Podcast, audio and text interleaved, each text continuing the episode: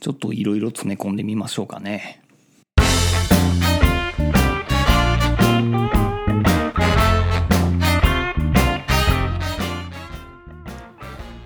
ホロヨセブンのゆずきちでございますこんばんは、えー、ちょっと小ネタをいろいろ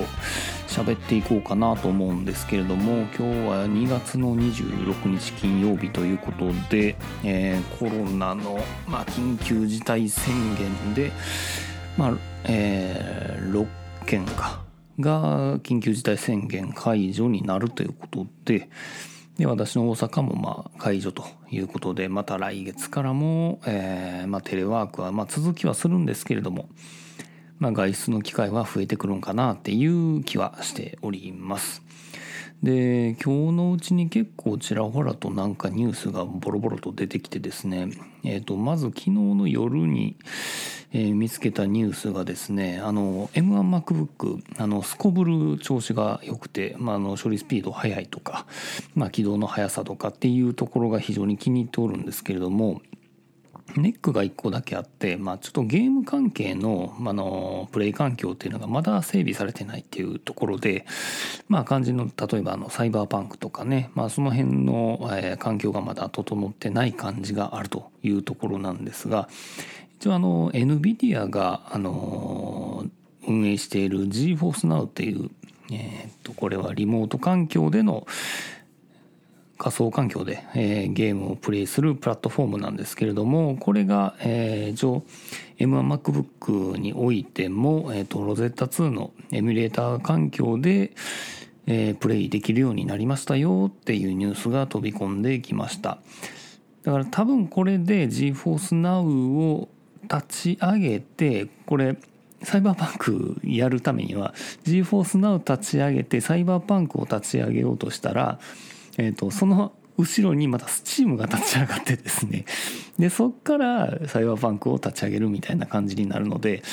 うん、おそらくリモート環境で Windows 的な環境を立ち上げてでスチームからスチームパンクを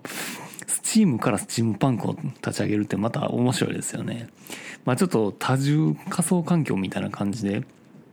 えー、プレイできるんかなっていうのが分かりましたのでちょっと試してみたいかなと思うんですが結局これフルプライスでまたこれ買わないといけないので7000円とか8000円とかねしかも GForce Now 自体も月額課金かかるのでそこまでして試すかっていう気にはちょっと今ならないかなっていう気はします。ただまああのゲームプレイ環境自体はだんだん充実してる感じがしますね。はい。といったようなところと、まあ、あとは、えー、とこれですね今日の一番のニュースじゃないですかねこの FF7 関連の新情報がドバーッと出てきましたね。あの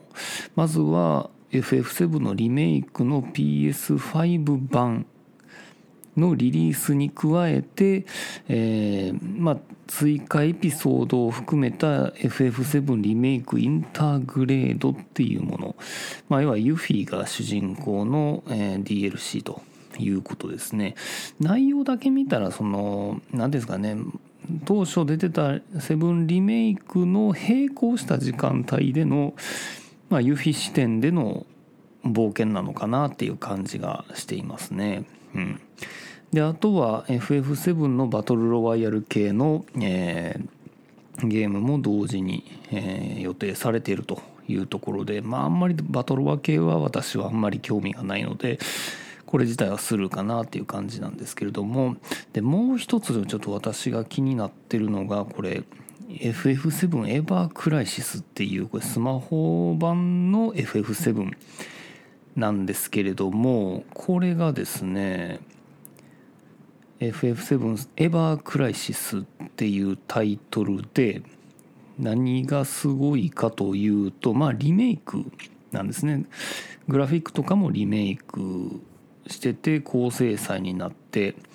えー、主人公の立ち絵とかも結構綺麗になってバトル画面なんかはあのー、ちゃんと7 8頭身とかになってるんですよね。フィールド画面とかはなんか PS 版の FF7 を彷彿とさせるようなグラフィックなんですけれどもバトルはどうなるんやろうね。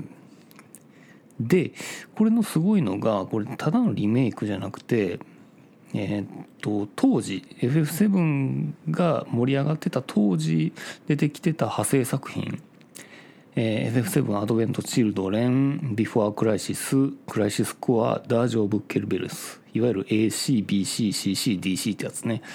これが全部入ってるみたいなストーリーらしいんですね。だからこの ACBCDC 見つかった情報はこちらで。なんで「ヘイシリ」が立ち上がったんかよくわからないですけどだからすみません。よくわかりません。ちょっと黙ってほしいな。何か他にお手伝いできる。黙ってほしいな。なんやすごい喋ってきましたねシリが。だからあのエバークライシスってことで EC なんですよね。だからこの何年ぶりや？20年ぶりぐらいじゃないですか。二十何年越しに EC という、まあ、派生作品が出たというところで非常に気になりますね。うん。まあ、といったような作品が出てくるということで、えー非常に楽しみでございますと。いうところで、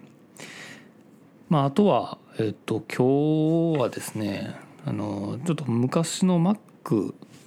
に関してなんですけれども私が持ってた、えー2013年モデルの MacBookPro えーこれをちょっとまあリペアしようかなと思いましてちょっと子供がまあ小学校に入るのでまあパソコン教育的なものがちょっと小学校でも入ってくるでしょうから、まあ、事前にちょっとそのパソコンとか IT の使い方っていう部分をちょっと教えようかなと思ってまして、まあ、その辺のプラットフォームとして一応 Windows 環境を整備しとこうかなと思いました。もともと MacBookPro にブートキャンプ環境で、えー Windows 10入れてたんですけどちょっと私がもともと使ってた関係で Windows 10の容量が全然なかったんですよね。だからちょっとそれを取り直すっていう意味で、えー作業をしてました。だから私が使ってたプロファイルを MacOS 側で消してしまったらあの50ギガぐらい空き容量が増えましたのでその分、え100ギガぐらいの領域を取って Windows 10を立ち上げるっていうことをすれば結構余裕持って使えるかなと思いましたんで、まあ、それをやってみたというところでございます。まあやっぱり MacBook いい作り示してますわやっぱり。7年経ってもまだしっかり動きますねちゃんと。うん。Core i5 っていうのもありますんで、うん、全然あのよく動く感じです。子供に使ってもらう分には十分かなと思います。ただちょっとあの互換性っていう意味で言ったらそのキーボードの配列とかがだいぶ違うので、まあ、もし教えるってタイミングになったらちょっと外付けの Windows 周りのキーボードをちょっとつけといてそっちで教えた方がいいんかなっていう気はしております。まあちょっとこれは長期視点でまあいろいろ考えてまあなんかプログラミングでも興味あるんだったらさしてみようかなと思っております。はいといったような形で、まあ、近況報告というか、まあ、あの最近ちょっと印象に残った出来事をつらつらと喋ってみました。それではまたバイバイ。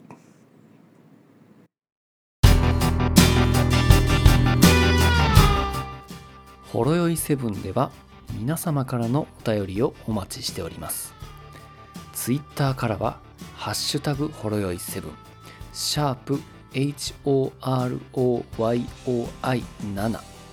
メールではラジオドットほろよい7アットマーク Gmail.com